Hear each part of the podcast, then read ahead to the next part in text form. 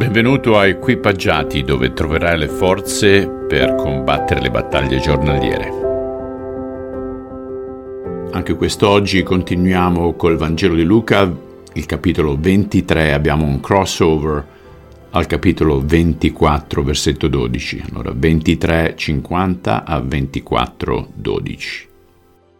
C'era un uomo di nome Giuseppe che era membro del consiglio, uomo giusto e buono il quale non aveva consentito alla deliberazione e all'operato degli altri. Egli era di Arimatea, città della Giudea, e aspettava anche lui il regno di Dio. Si presentò a Pilato e chiese il corpo di Gesù. E trattolo giù dalla croce, lo avvolse in un lenzuolo e lo mise in una tomba scavata nella roccia, dove nessuno era ancora stato deposto. Era il giorno della preparazione e stava per cominciare il sabato. Le donne che erano venute con Gesù dalla Galilea, seguito Giuseppe, guardarono la tomba e come vi era stato deposto il corpo di Gesù. Poi tornarono indietro e prepararono aromi e profumi. Durante il sabato si riposarono secondo il comandamento. Ma il primo giorno della settimana, alla mattina prestissimo, esse e altre donne con loro si recarono al sepolcro portando gli aromi che avevano preparati e trovarono che la pietra era stata rotolata dal sepolcro ma quando entrarono non trovarono il corpo del Signore Gesù. Mentre se ne stavano perplesse di questo fatto, ecco che apparvero davanti a loro due uomini in vesti risplendenti. Tutte impaurite chinarono il viso a terra, ma quelli dissero loro, perché cercate il vivente tra i morti?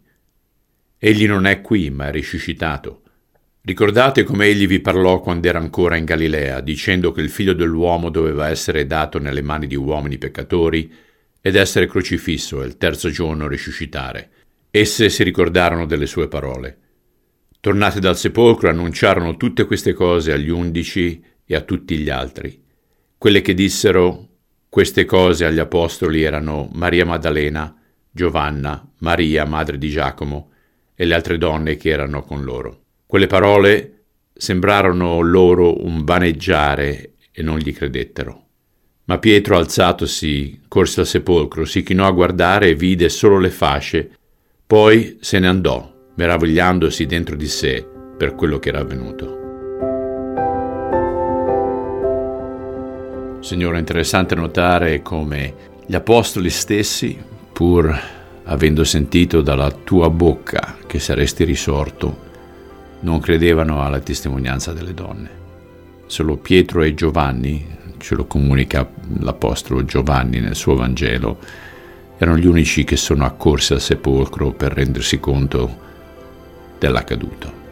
Non so perché noi uomini siamo così più scettici, increduli, pessimisti quando si tratta di fede. Trasforma i nostri cuori. Te lo chiediamo nel nome di Cristo. Amen.